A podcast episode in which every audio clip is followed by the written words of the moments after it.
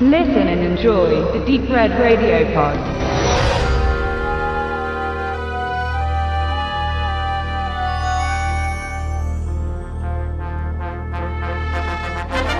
Okay, Benedict, coming, coming, coming. Okay, now it's quiet here. Good. okay.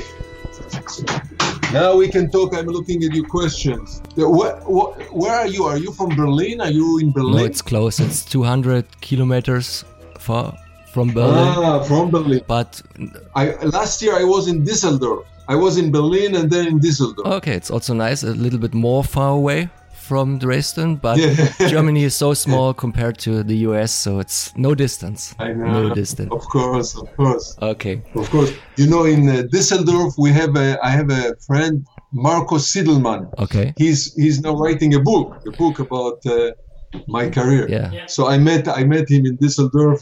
Was very nice, but we had also had good time. Nice time in Berlin was very very. My my wife was working in Düsseldorf, so first we went to Berlin, then we, then we went to Düsseldorf. Do you, Düsseldorf. do you like the cities of Berlin? Yeah, Düsseldorf, beautiful, and Berlin is fantastic.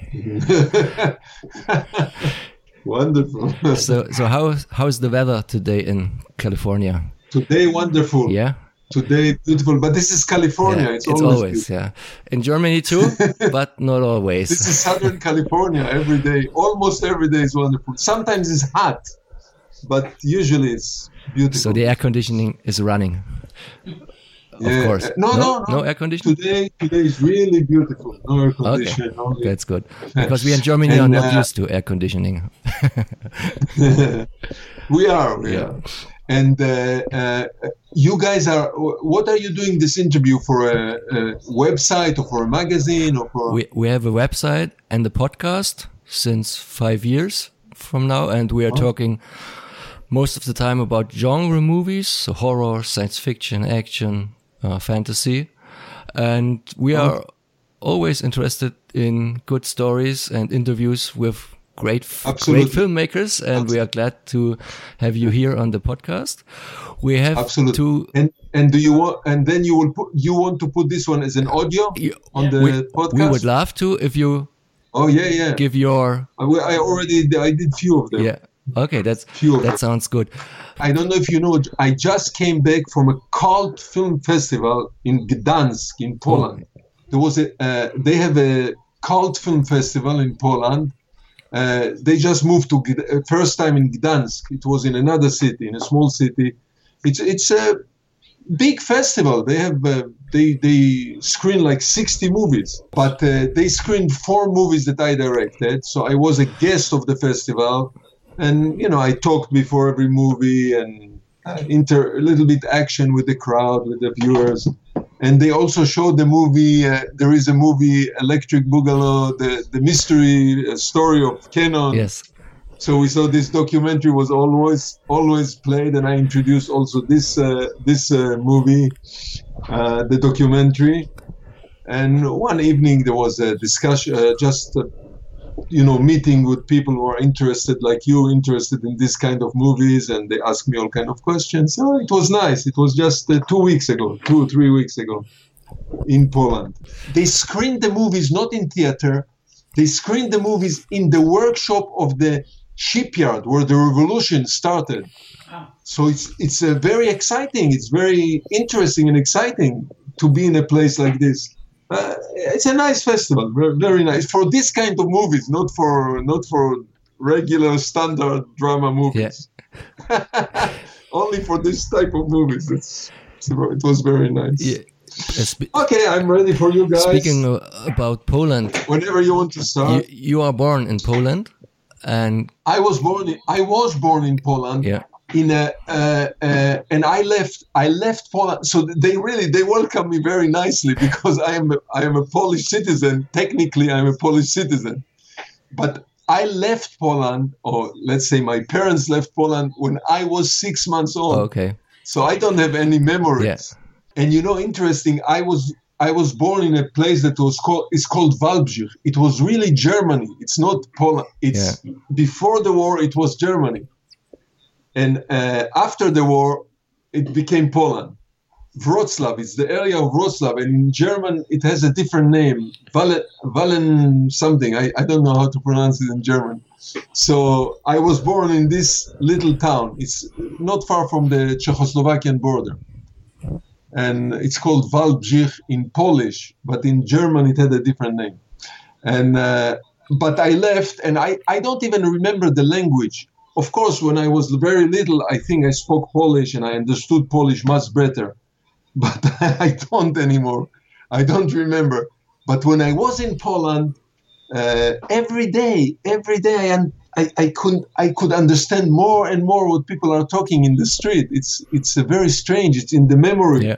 The language is in the memory, and it comes out. You know, for you know, sixty-five years I didn't speak Polish, and it's very. but it's language is it's a very interesting. It's coming field, out. Yeah. Also, some sixty-two years I didn't speak. Uh, so they welcome me very nice because, uh, as I as I'm saying, technically I'm a, a Polish citizen. so, but your childhood and your early steps in the movie business have been in Israel. Can you tell us about the 70s yeah. and your first uh, movies as an assistant director, as a second unit director? How did it start? I will explain to you. I really did not start my career in Israel at all. I went to you know school, high school, and in Israeli to military. Military is mandatory service, three years. Then when I finished military, I was 21 years old. Right, at 21 years old, I decided, you know, there was some circumstances, but I decided to go to Hollywood to study film. This was 1972. I was I was 22 years old, and so it was 1972. I came to America to US and then I made my way to the West Coast all the way to Los Angeles and I saw I saw Universal City and I saw I saw everything. I said, that's it. I like this place. I want to be here. and I, I went to film school. It was 1972.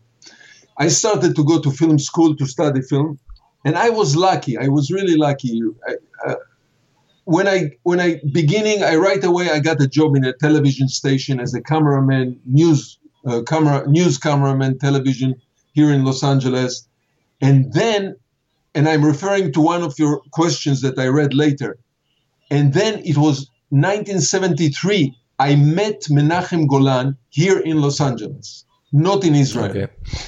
Now, I knew his name because he was a very famous producer, director in Israel. When I was a little kid, I, I heard his name.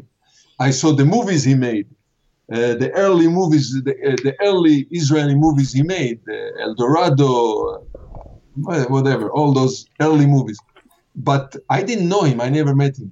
He came to Los Angeles because he just finished a movie in Israel, Casablanca, musical, and he came here to sell it. And he sold it to one of the studios and then he, dis- he decided with the money to produce an American movie. It was called Lepke, the name of the movie, with Tony Curtis. And I met him just when he was preparing, when, when it was in preparation. And I was a film student, so of course I started to talk with him. I asked him, Can I come and work with you, join you? He agreed. And that's how I started to work as a general assistant before assistant director.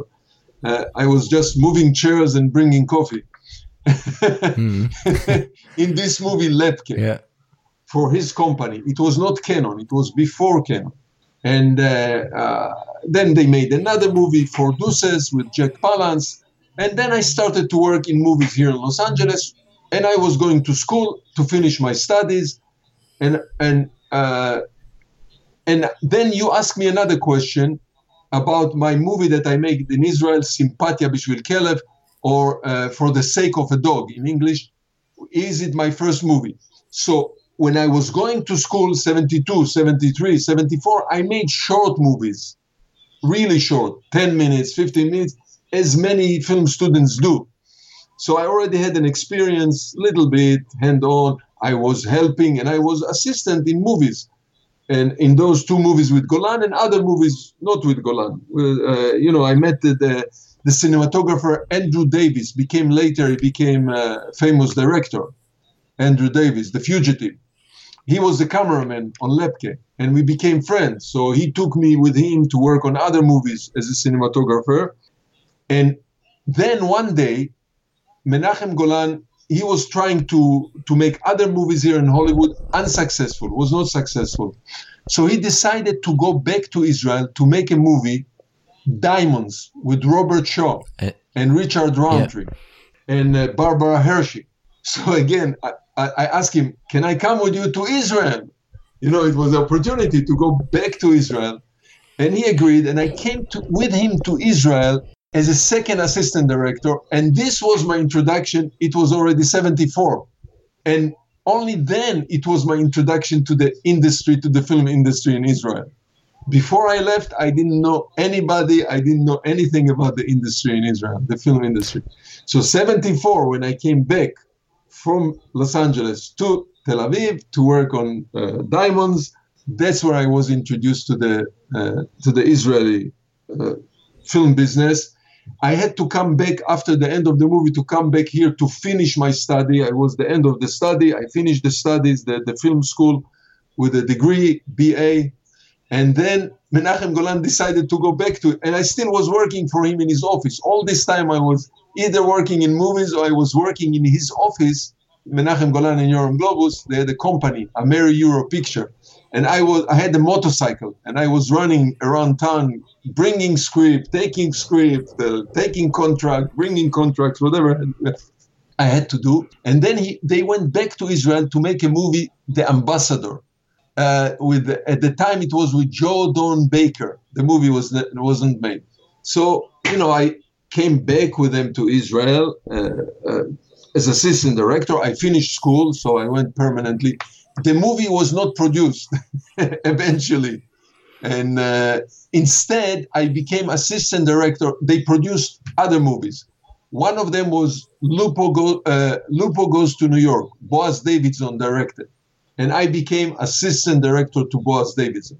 From this point, I spent five years in Israel, four and a half, five years as an assistant director in many movies, with Boaz Davidson, with Menachem Golan, uh, Tzanani family, Menachem Golan Operation Thunderbolt, uh, other movies, uh, one big biblical movie, uh, The Story of Jesus, big, big movie and uh, I worked with uh, one movie assistant director to Ephraim Kishon. He was famous in Germany. The writer Ephraim Kishon. He made the movie, the the fox in the chicken coop, and this was my introduction to the Israeli cinema.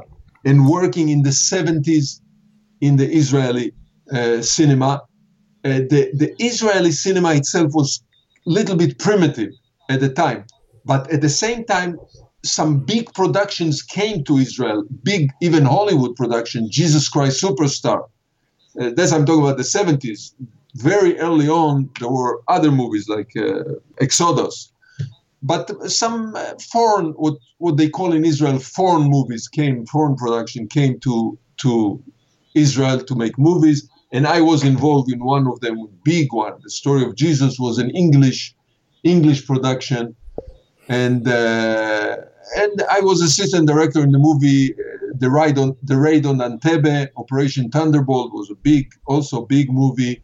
And during this time, when I was, you know, my intention was never to be assistant director. It was not my interest. So during this time, I put together, I, I wrote a script for this movie for the sake of a dog in English. In Hebrew, Simpatia Bishvil Kelev. It's the same thing. It's in Hebrew. For the sake of a dog. I, I, wrote a script based on a story that I read in the newspaper. And by then, I had enough friends in the industry. I did not have money, of course. I had enough people in the industry that were willing to help me on a voluntarily basis to make this movie. And uh, you're right in your question. It's a 45 minutes movie because my bet was that I will give it to the to, I will sell it to the Israeli television, which was then in the beginning. The, the television business was only in the beginning in Israel, 74, 73, 74.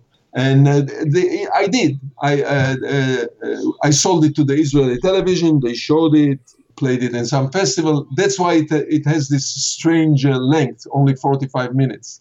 So it's not very short, but it was an experience of making a full movie. You know, I, I worked with professional people, lighting people, cameramen, professional actors so it was a good training, good good introduction to the to become a director on the set. Before we go to the career as a the first director of your movies in the 80s, I want to ask you one question to Diamonds because it was shot in 1975 and Robert Shaw was the leading actor. Was it done before Jaws or after it? Do you know this? No, after after he was already he was a big star already. Yeah, and it was uh, it was released in 75 i think it was shot in 74 but Okay. i may be wrong. 75 you're right you're right. Seven, 74 it was released 75 and uh, he, he already made jaws. And uh, i don't know why he agreed to do this movie but uh, you know maybe for money. He was an english actor. His career was not so big in hollywood. You know jaws was a big movie but uh, there, there were other big stars in Jaws. Uh, Richard Dreyfuss. how So, and uh, so he came to Israel with Menachem Golan. Menachem Golan convinced him to come to Israel to do this uh, uh, diamonds. And maybe for the money, I don't know. I, they had a lot of uh, confrontation. A lot of there was a lot of tension between Menachem Golan and Robert Shaw on the set all the time. So, I, as assistant director, I had to be between them to diffuse the tension between them, the uh, conflicts that came along the way. But of course, there was also Richard Roundtree, Barbara Hershey, and Shelley Winters on the set all the time. Okay, So- speak about your own movies, and I pass the mic to uh, Benedict, and he continues with the next questions. So, is then uh, One More Chance with Kirstie Alley your first American feature film? Yes. So what happened? So it's really history. It's chronological. Uh, uh, I came. Uh, I worked in Israel, assistant director for a long time, for many movies, not long time, but many movies. And then I, it was uh, 79, 1979. I, I got married, and I was really tired of assistant director. I worked in many movies. It's a, a lot of work, hard work, and this was not my intention. It was not my career. I did not want to become a, a production manager or producer.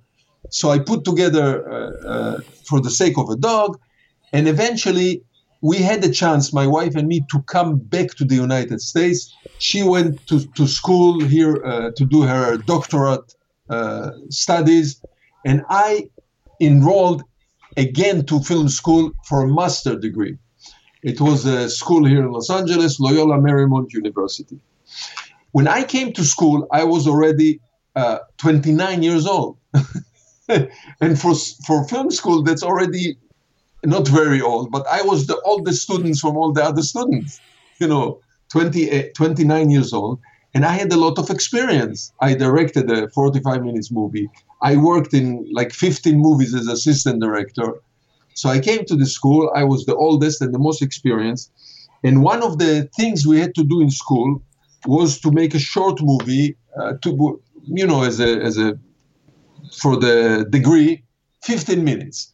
And we went to school two and a half years or two, three years, two and a half. So I wrote a script for 15 minutes, but in my mind, I thought, you know, in film school, there is a lot of opportunity. And this is true. There is equipment, there are sound stages, there are cameras, equipment, many students to help you. I was a student I, before, I knew, I, I helped many people in, in movies. So I, and a young director or somebody who wants to become a director is always looking for opportunity for, for his first chance. Who will give him the first chance to direct a full movie? And you have to make your own movie, like uh, Rodriguez says uh, in, on, in one of essays in the website. If you're a director, go and make a movie. You have to make a movie. So I was looking for a chance, for opportunity, and I said, okay, this is my chance. I'm going to school. So instead of making 15, mo- 15 minutes movie, I'm going to make a 19 minutes movie, one and a half hour full feature. So I wrote this uh, script for 15 minutes, but in my mind, the story, I already had the story for the entire movie. And I met a, a fellow uh, uh, student, also Israeli, David Womark. He's now a big producer. And, uh, you know, we talked about it and we decided to see what we can do to expand this short movie into a full movie, 90 minutes. And we convinced the school, the university, that it's a good idea to make a full movie with experienced a person like me. So the other students will learn, they will work on the movie, they will learn more about filmmaking. And the school agreed. The school agreed that it was a good idea. And they gave us the so-called the green light, the go ahead. And it took me and we went along and we I, I wrote I expanded the script to 90 pages or 100 pages and I had already some friends here in uh, Hollywood that helped me casting mainly the actor Michael Pataki. I worked for Michael Pataki when I was here in the 70s as a director. He made a movie for Charlie Band, uh, uh, House of Doom, Mansion of Doom, something like this, with uh, Michael Pataki, the actor, uh, directed. So I became his friend.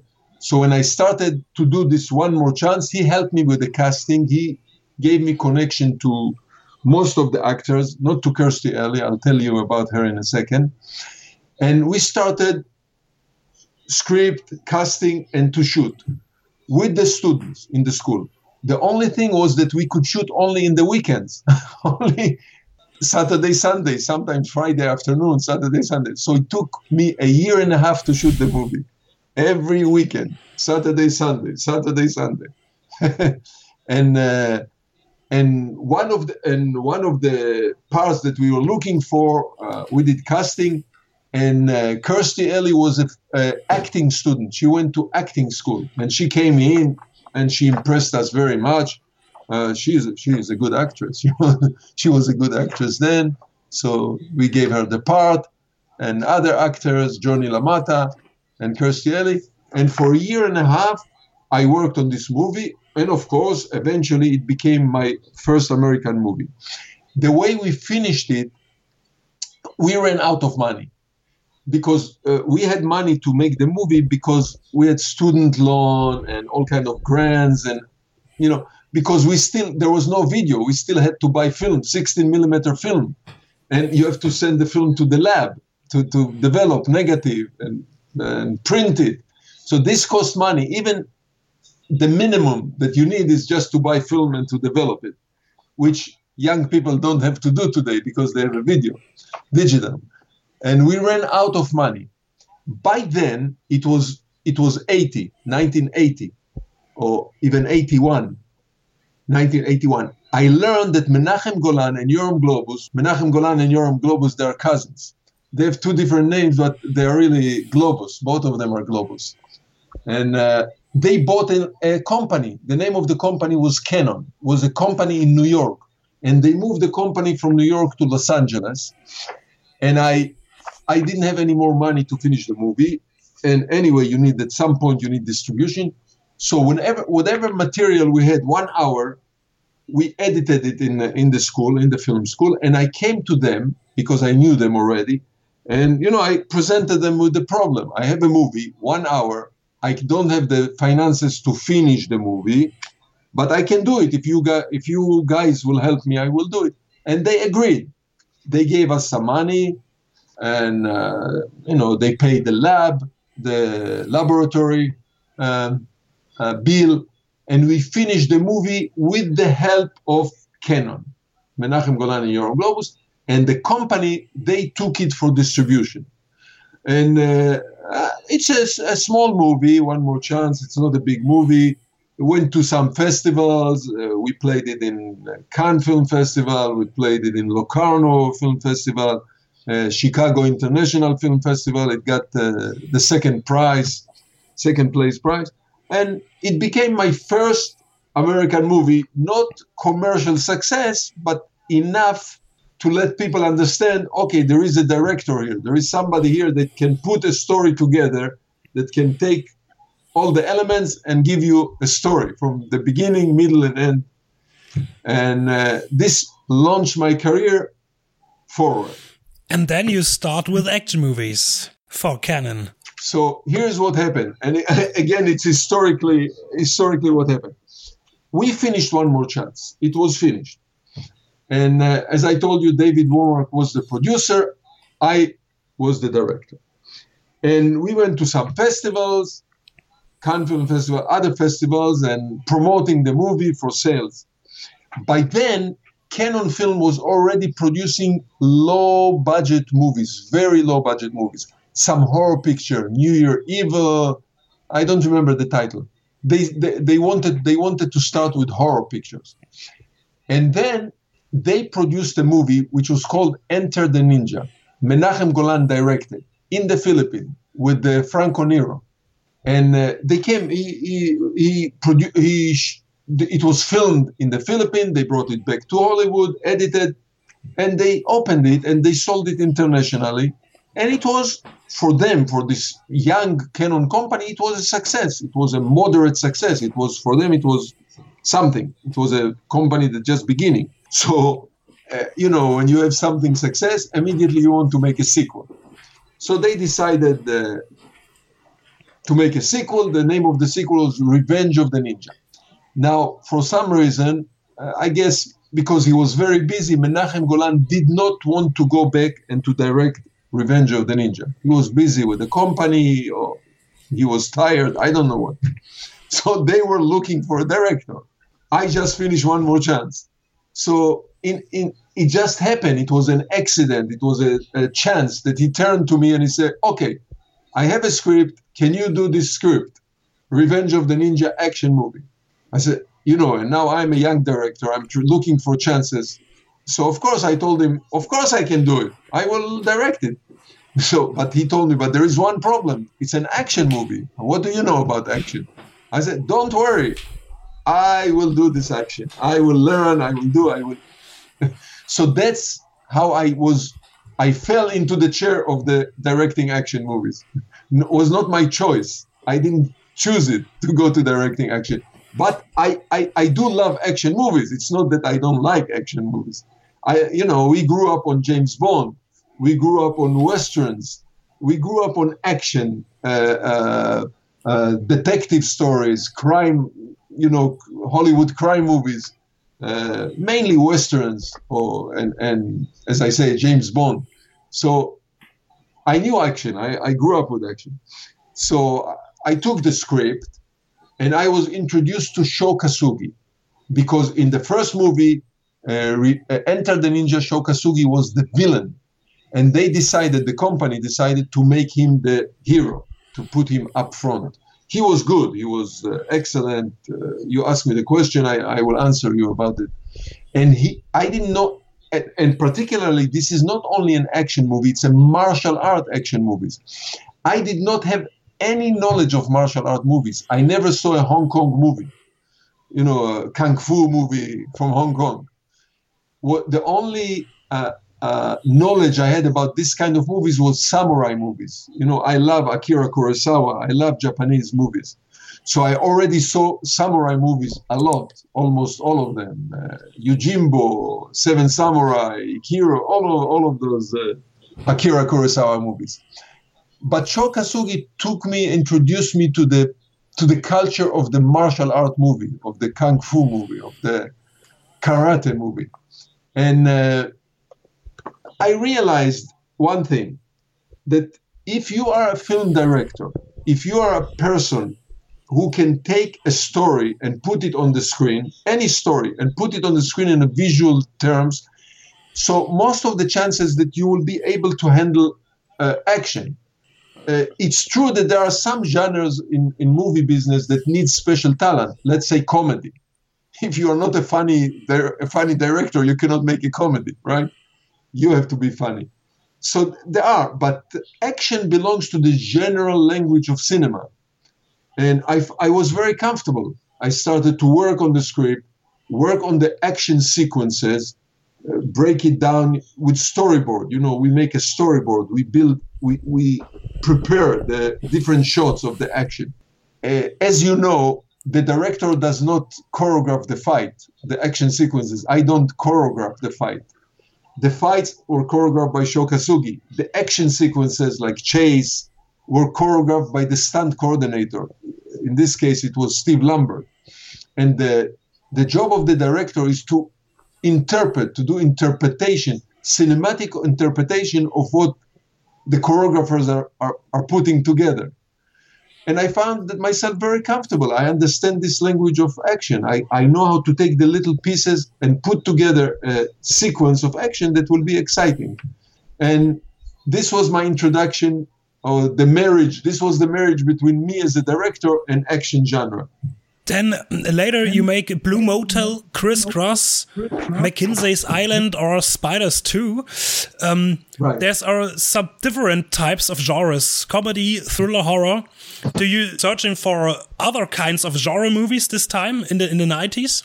so yes yes i was open i i i'm not action movie director maniac you know it's not my my goal in life it was not my goal in life to make action movies. In the beginning i didn't even think that i will end up making action movie. So there was one exception. Before american ninja i directed the breakdance breaking to electric boogaloo which was a musical.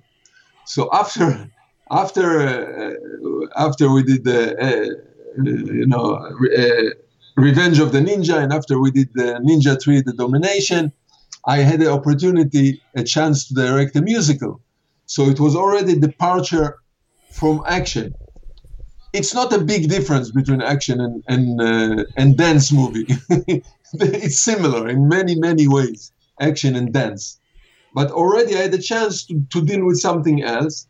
And then when I, you know, I developed, I made more action movies, and then I was offered, you know, all the scripts, all, all the movies in my career except the movie One More Chance, I did not write. All of them were projects that were given to me, and I directed them just for money. You know, not, not you know, of course, I, I love to make movies, but they hired me, so I just, you know, producers gave me a script, I directed it, I edited, finished, goodbye, goodbye. I don't see them anymore, the producer. So it's a job, it's a craft, uh, uh, and that's kind. This is the way Hollywood operate, except very few, you know, different uh, independent director like Tarantino, let's say, which is different from the mainstream. But the mainstream are directors who are being offered the job, they finish the job, goodbye. So I was, you know, all those movies that you are mentioning, like Motel Blue, that I was involved a little bit in putting it together, but was produced by my friend uh, Frank DeMartini. Uh, Criss Cross, I was invited to go to Israel to direct it, or McCinsey Island, which was produced incidentally by a German uh, producer.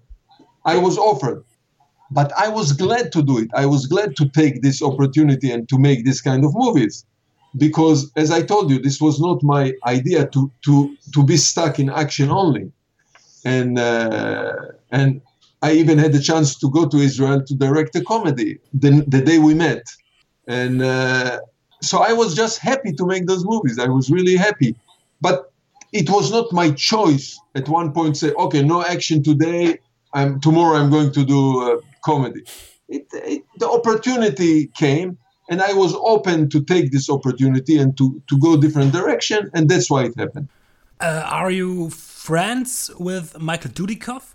You shot three movies with him in the 80s, and then again Quicksand in 2002. The same question could be asked regarding David Bradley. With them, you shot some movies in the 90s. What's your relation to these two actors, and how was working with them? David Bradley. So here it is. Here is the story with Michael Dudikoff. When we started with American Ninja, we had an idea. There were, uh, of course, Cannon was the production company, Menahem Golan and Yoram Globus, but we had two producers. But that by that time, Cannon was already was becoming big, and they were very busy with other things. And I had two Israeli producers, Gideon Amir and Avi Kleinberger, and uh, there was a writer, Paul De Mielche, and we developed together, the four of us, we developed the idea of American Ninja. When we started, there was no script, nothing. So we had the idea what the American Ninja should be. And when the script was finished, we decided to look for the actor who will be the American Ninja, the American Ninja. And we decided on what's so called in Hollywood open call every we we advertise that we are looking for an actor for an action movie martial art and everybody can come not only actors from agency but people from uh, uh, dojos, from martial art dojos. Uh, anybody who wants can come in. So we saw about 400 young men for this part. And uh, among them, uh, some actors, some, some of them were a little bit famous. But from all the people, I liked the most Michael Dudikoff when I saw him. He came in, he had the, he had the exact uh, uh, persona, exact persona, the way we perceived that the American Ninja will be, uh, kind of a young James Dean, and, and uh, we liked him, and you know, eventually we convinced uh, Cannon that he's the guy, and they hired him, and they paid him the money, and we made the movie, and the movie was a success as you know, American Ninja was a big success, and Michael Dudikoff overnight became a martial arts star. Uh, he already made few movies before, but very small ones. And uh, but uh, you know, we shot the movie. The movie was uh, filmed in the Philippines, and we b- became friends. Uh, I would say naturally. It's not. It doesn't happen every time that the director becomes friend with the actor. Not every time, but in this case, it happened. We had the same way of thinking, most more or less the same age, and we became friends. And uh, then when we came back to Hollywood, uh, the Cannon Company gave us another assignment uh, to make a movie, Avenging Force. Also, I directed Michael Dudikoff and Steve James. So the same team from American Ninja, we moved to Avenging Force. And we finished Avenging Force. Uh, then by then they already knew that American Ninja was a big, big success. So they decided on a sequel, American Ninja number two. So again, Sam Firstenberg, Michael Dudikoff, Steve James. So by then I, I already spent three years with Michael Dudikoff, on and off. And he lives not far from here, not far from me. So eventually the friendship grew. And of course, coming years I was very busy with other movies. Michael was very busy with other movies. But then it, after you know 10 years everything kind of quiet down and uh, you know we renew our friendship uh, he lives not far from here. He's now having two uh, he have uh, two children. So we are until today we are we are good friends. We keep in, in touch. We keep in contact. Uh, he calls me. I call him. He lives uh, about one hour one one and a half hour drive from where i live. And sometimes we see each other. We meet. And uh, so until today we're in good relationship and in contact. How? and i cannot say the same thing about other actors. I'm not in contact in most of the actors i worked with i'm not in contact He. but uh, with michael yes I don't want to. now the same thing happened with david you know i made i was introduced to david and we was uh, i was uh, sent to israel to make the movie uh, uh, american samurai and it's the same story. David is in my age, more or less. He lived not far from me, also here in Los Angeles, and we became friends after after filming. And we kept the friendship. And then I made with him Cyborg Cop and Cyborg Cop number two and uh, Blood Warrior. So I had the chance to work with him four times with David, and we became friends also after filming. But one day he disappeared from Los Angeles, and I didn't know where he was. And at some point he came back and we were in contact. And again he disappeared. And no eh, he's from texas. And we believe that he went back to texas nobody knows where he is today.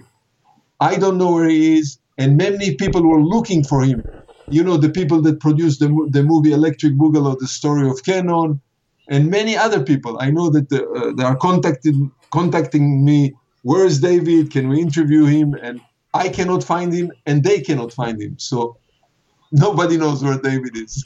How hard was it to train a non-experienced uh, actor like Michael in martial arts? Because I've heard he has nothing had to do with it before shooting this movie, The American Ninja.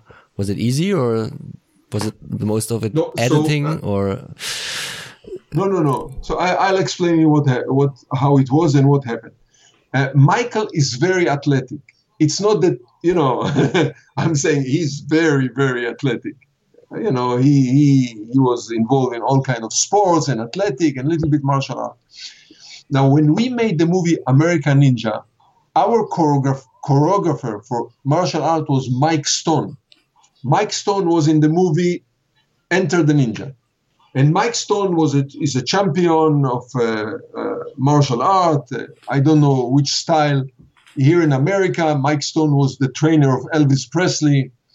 And uh, Mike Stone is a level, high level in martial art, just like Sho Kosugi. And they were friends. That, so before we start filming, before we got into filming, we got uh, Michael Dudikoff and Mike Stone together. And they worked for two weeks and Mike Stone started to introduce Dudikoff to the moves and to the right way of doing things. Now, when so this was out of my sight. I was not involved. I was just, you know, when I asked Mike Stone, is is Dudikoff okay? He said, yes, he can do it. He he is very talented in, in action and movement and quick. He understands very quickly and he catches up very quickly. Now, when filming a, a sequence, let's say a fight sequence, in any case, it doesn't matter if you work with Sho Kosugi or you work with Michael Dudikoff, we are not filming the fight from beginning to end. It is too much. It is too complicated for the for the fighters.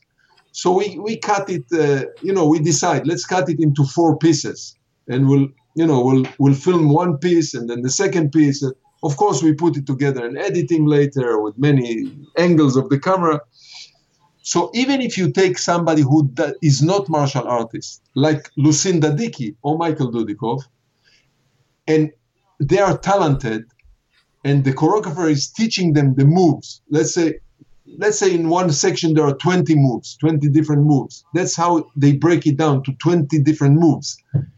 And if he's the, the actor is talented, as I said, like Lucinda Dickey and Michael Dudikoff, they, you know, after one, two rehearsal, they know what to do. And then we film this section. Then we go to the second section. Again, they show them the move, and we do the second section. And so on and so on. We finish all the sections. Later in editing, we put it together. In the case of Michael Dudikoff, it was very easy because I told you he's a very talented in action. He has a talent to pick up the moves quickly, to understand how to perform the different moves, attack, block, you know, whatever it takes to do a fight and to do it. When it comes to action, regular action, chase, etc., this kind of thing, it doesn't matter. You don't need martial arts. you just need good physical ability, good physique. Yeah. So it was very, very easy to work with Dudikoff. And as I say, Mike Stone was helping us in one movie with the stunt coordinator Steve Lambert, in the other movie with the stunt coordinator BJ Davis.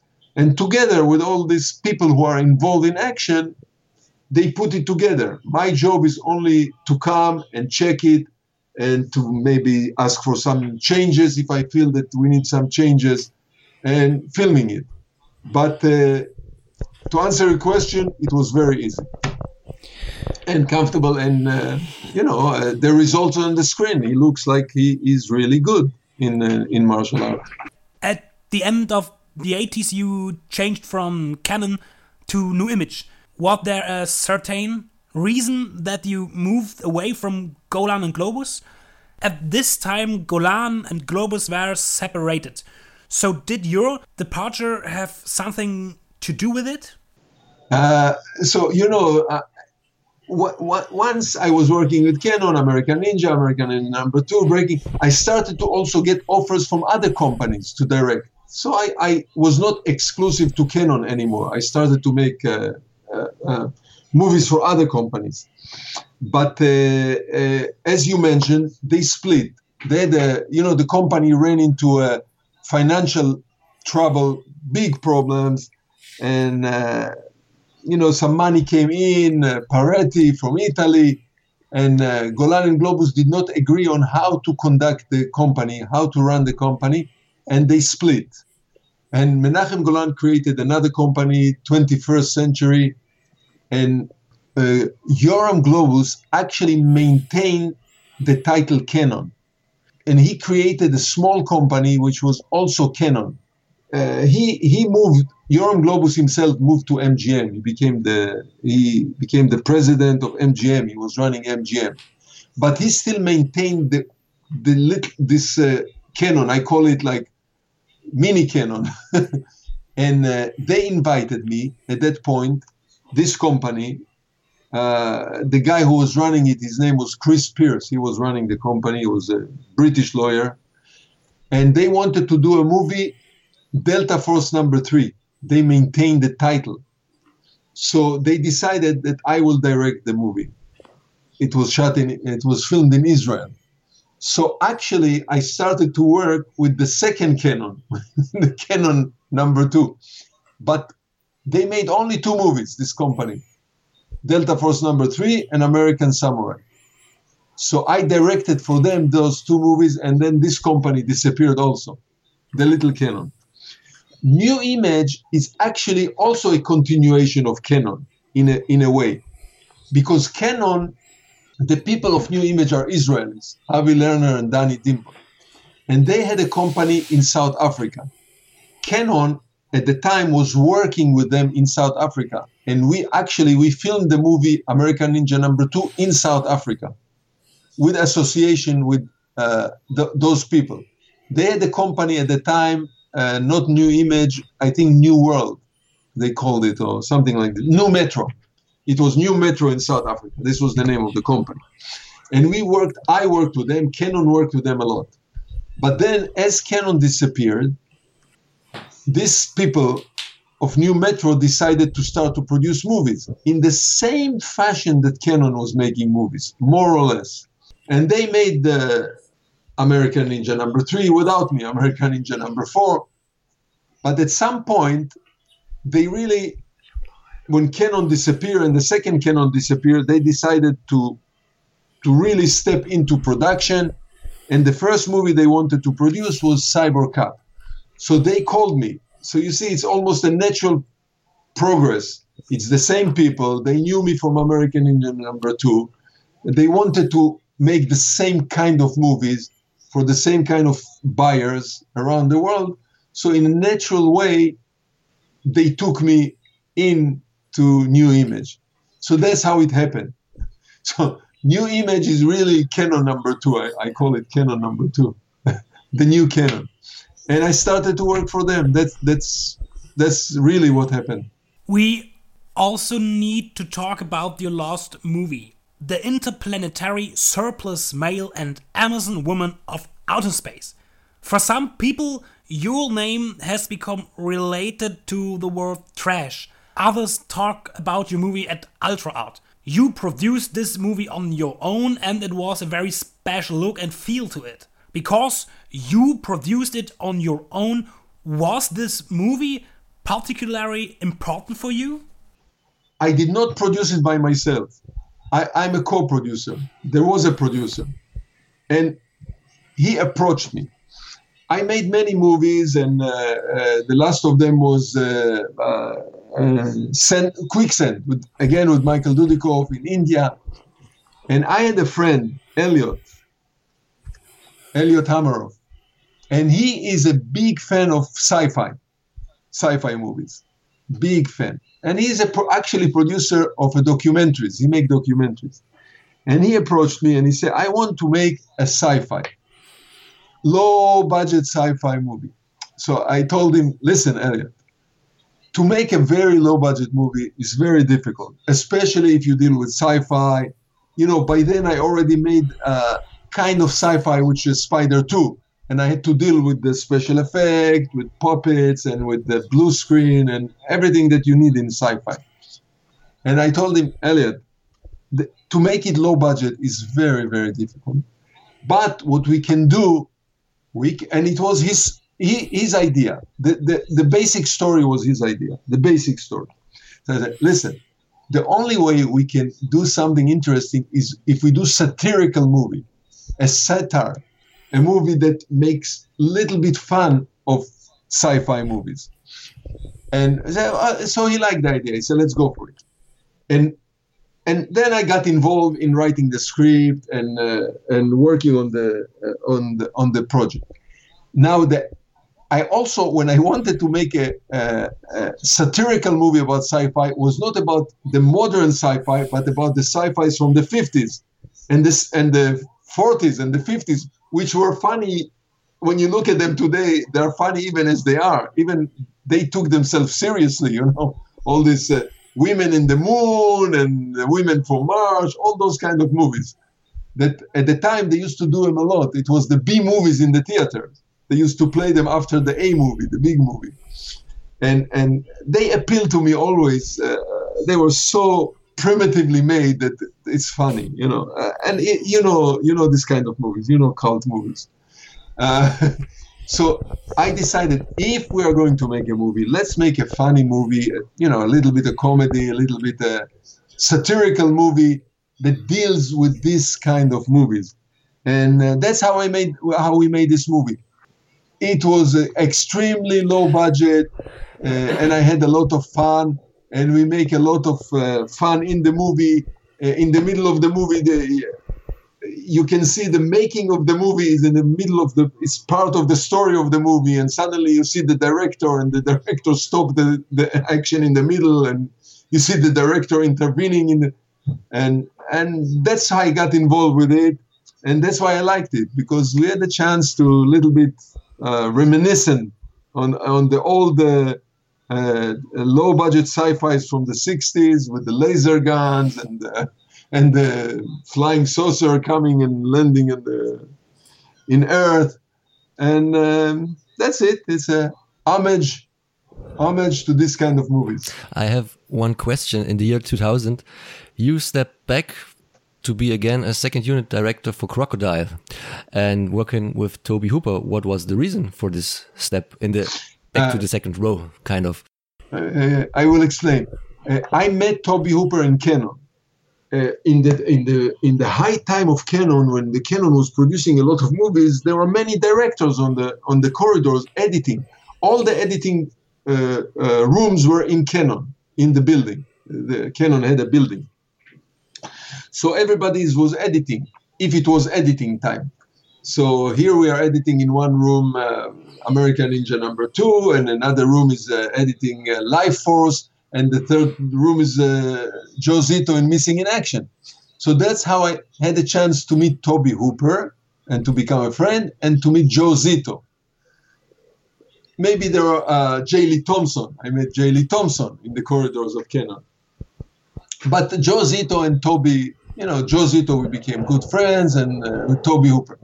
Then, as, as I told you, we moved to Nu Image. There was no more Cannon, and suddenly I learned, uh, we learned uh, that Tobe is uh, uh, working for Nu Image.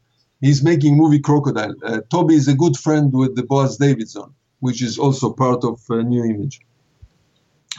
And they were this movie had a lot of production problems from the beginning. They started to shoot it here in Los Angeles. The producer, the, the physical producer, the line producer, also a friend of mine, Frank DeMartini, and they ran into fight with the unions in Los Angeles. They had to stop the filming. The filming was moved to Mexico. So the movie had a lot of budget and and uh, and uh, schedule and production problem because they had to shut down the movie, stop filming, move everything to Mexico, continue in Mexico in the desert. So I think they were behind schedule or something, something like this. So they needed a second unit to start second unit to to finish the movie. Uh, I think they asked Tobe Hooper if he agrees. You know, I was in working relationship in Nu Image, so I think they asked Tobe Hooper if he agrees that I will come in. And you know, they asked me, so I said I was happy to go and uh, work with Tobe Hooper. You know, legendary Tobe Hooper from Poltergeist, Chainsaw Massacre, yes. Texas Chainsaw Massacre who am I not to be happy to work? And he's a nice guy. Tobe is a very nice guy. So I went down to Mexico. It was only two weeks, and uh, and in within the movie there are few action sequences. So I told Tobe, you know, give me the action. You continue with the you know sci-fi horror or whatever crocodile is. Give me the action sequences. Two weeks, you know, and I will uh, try to uh, to do exactly what you want, explain me what you want, and I was happy to do it as a second unit director uh, to Hobie to Tobe Hooper in the movie Crocodile, and I learned a lot about uh, this genre also, which later led me to direct uh, Spider 2 after that. So after it, uh, you stopped making movies. Was this? Uh, is there a reason for it, or have you been satisfied being a director? Or I directed about twenty-five movies, uh, including one-year television show, uh, Sweating Bullet, and uh, uh,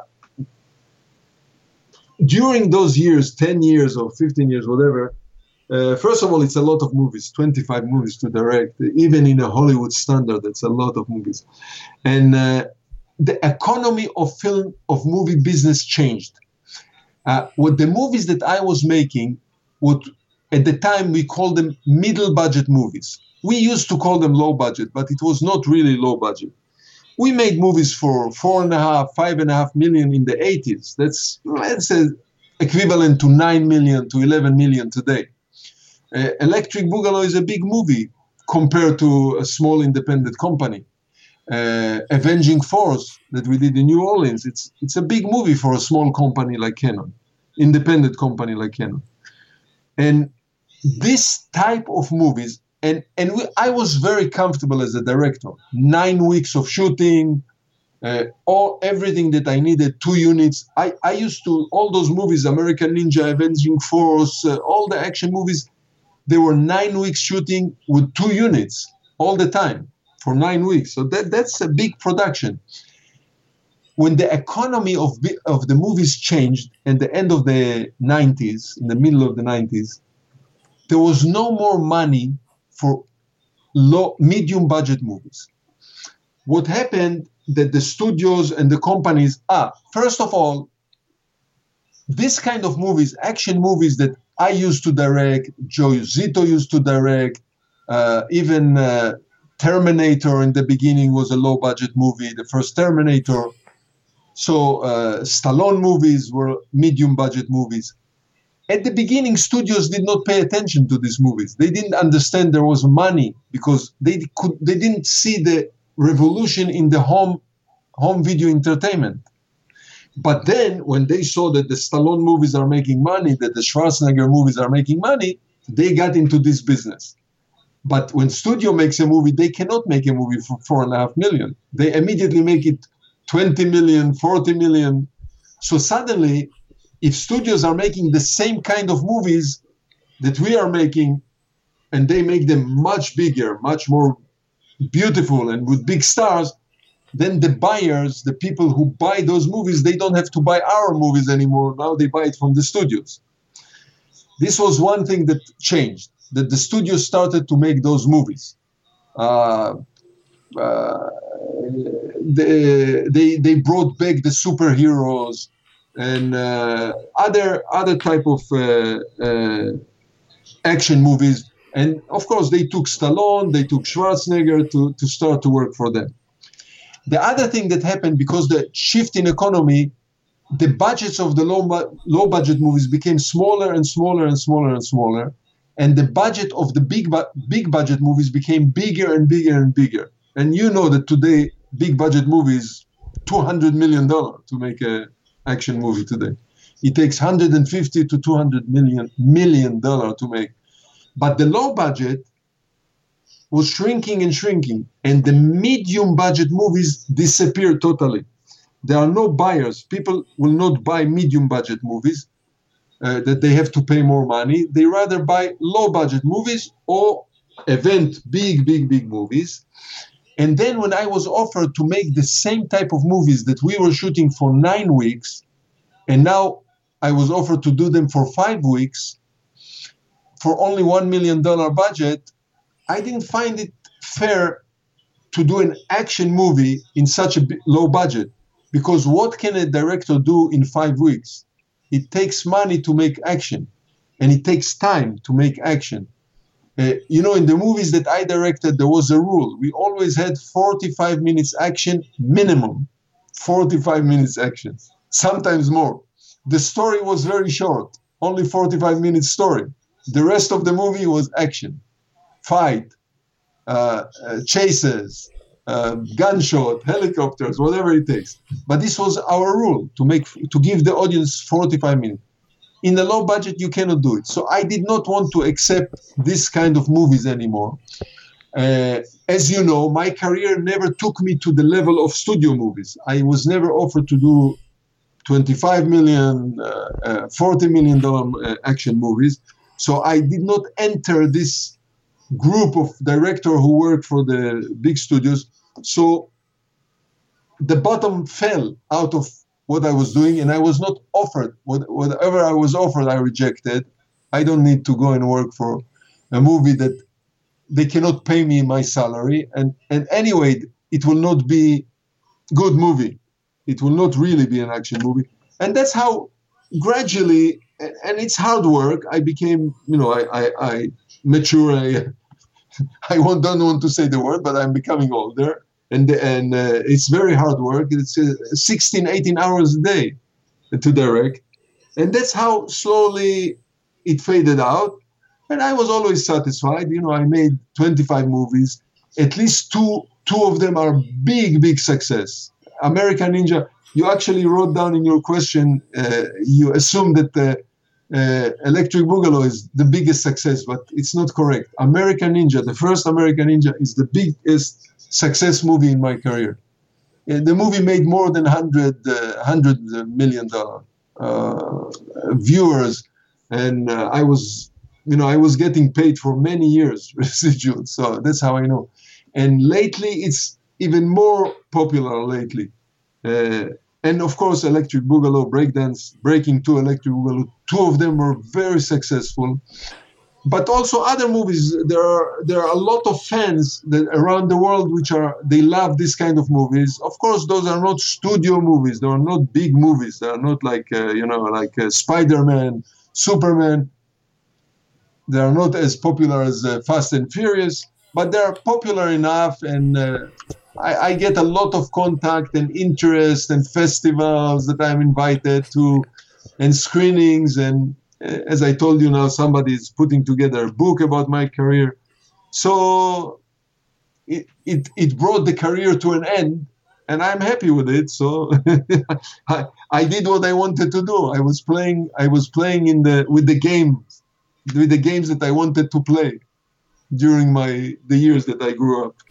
Um, to finish this thing, what is uh, your favorite film of your of your 25 ones? I will tell you, when it comes to action, I became involved in action very much, and and I understand action now. I understand stunt work and uh, and uh, the choreography of action. I think that the best movie action that I made was uh, Avenging Force in New Orleans. It's a big movie uh, unfortunately, it was not as popular as American Ninja, but it's big movie. The action is excellent, really, in a level of, of a studio movie. The action, uh, the acting is good. I had some very good acting actors beside Michael Dudikoff and Steve James, John P. Ryan, James Booth, and some other good, good actors in this movie. And even as I see it today, I saw it not long ago. I saw it on a big screen in a festival it's still strong movie, good movie, and uh, you know some scenes with 200, 300 extras on it, and uh, action sequences in the rain for you know some action sequences are 17 minutes, 18 minutes in the rain in the swamps of New Orleans, non-stop action it's really good. It's a good movie, and that's the the movie I like the best from an action point of view. But I also like a, a Breakin' Two Electric Boogaloo because it was my opportunity to work with music. I love music, and too bad I didn't have a chance to do another musical. But uh, La La Land has many elements that are introduced first in uh, uh, Breakin' Two Electric Boogaloo, like dancing on the cars. and people flying and dancing. But anyway, I enjoyed it a lot and I like it. And until today, it's popular.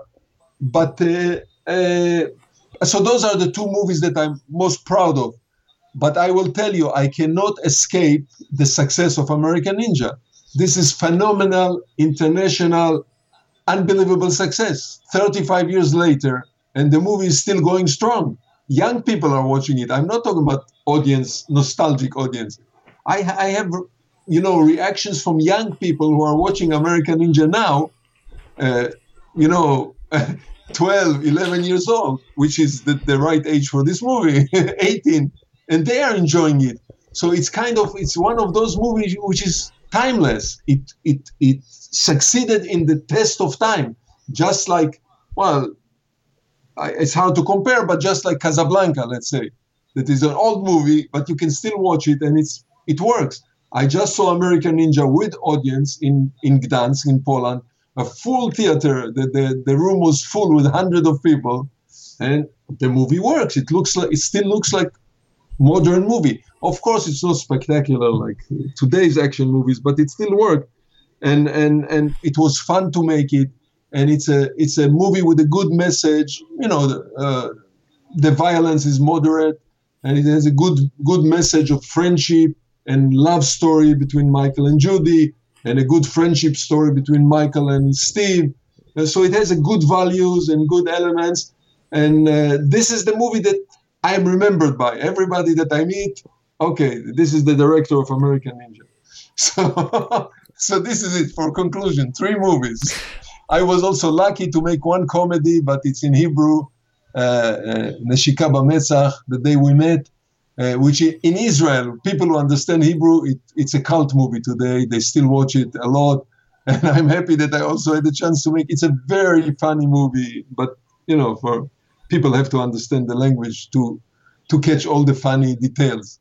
And uh, I, I'm, I'm lucky that I had the chance to do also a comedy among the my career, among the other movies in my career. So we are lucky to have you. Thank you very much for your time. Okay. What do you do with the rest of your time at a sunny day in Beverly Hills on a Tuesday? Yeah, I, I, I, I, I'm so busy all the time. I don't know if you know that after I finished with the uh, movies, more or less, I, I, I design and I build furnitures. Okay. At home tables, cabinets, uh, many things. I have a workshop here, carpentry, and I build and I make furniture. Okay.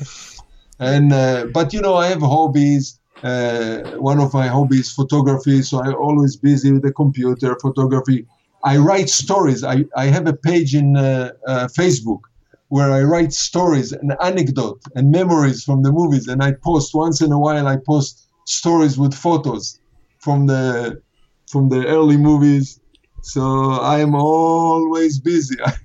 I don't have a moment free, really, one free moment. I always busy, and uh, you know, as I told you, I get a lot of uh, reactions and mail uh, regarding the movies through Facebook or through my my uh, website. I have a website with stories and uh, and um, so I'm always busy either with movies or with my other hobbies or watching movies. we enjoyed it, and maybe we can meet again and talk more detailed about some of your movies. For the first time, we are very satisfied with your answers and have a great day. Bye, Sam. Bye bye. And, and uh, that, you know the funny thing that I, I have a very very German name. Yes. I'm from Poland, but Firstenberg is this very German yes, name. Of course. So it's so funny that and nobody knows. I asked my father. I, they don't know how uh, in Poland we have this German do name you, Firstenberg. Do, do you speak any German? No, not really. No, not German. You know, we speak. My parents used to speak Yiddish. Yes. Yiddish is a derivatory from German. So I can understand, you know, when I, let's say I was in Berlin, I walk in the street, I can communicate more or less. Uh, basic, very basic. I can understand basic German because of, and I understand the, the Yiddish language, which is, Yiddish language is 70% German, Yeah. 60 to 70% German. And the rest is a little bit Polish and Hebrew from the Bible.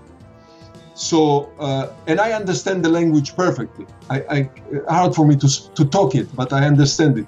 So, if I let's say when I hear German people and they speak slowly, not fast, I will catch up if it's basic word. If it's uh, Hochdeutsch words, I don't understand. You know, but basic Deutsch, I can understand. So next time we do this in German, be prepared. Thank you very much. Have a nice day. Yeah. Thanks. Thanks for your time. Bye bye. Bye.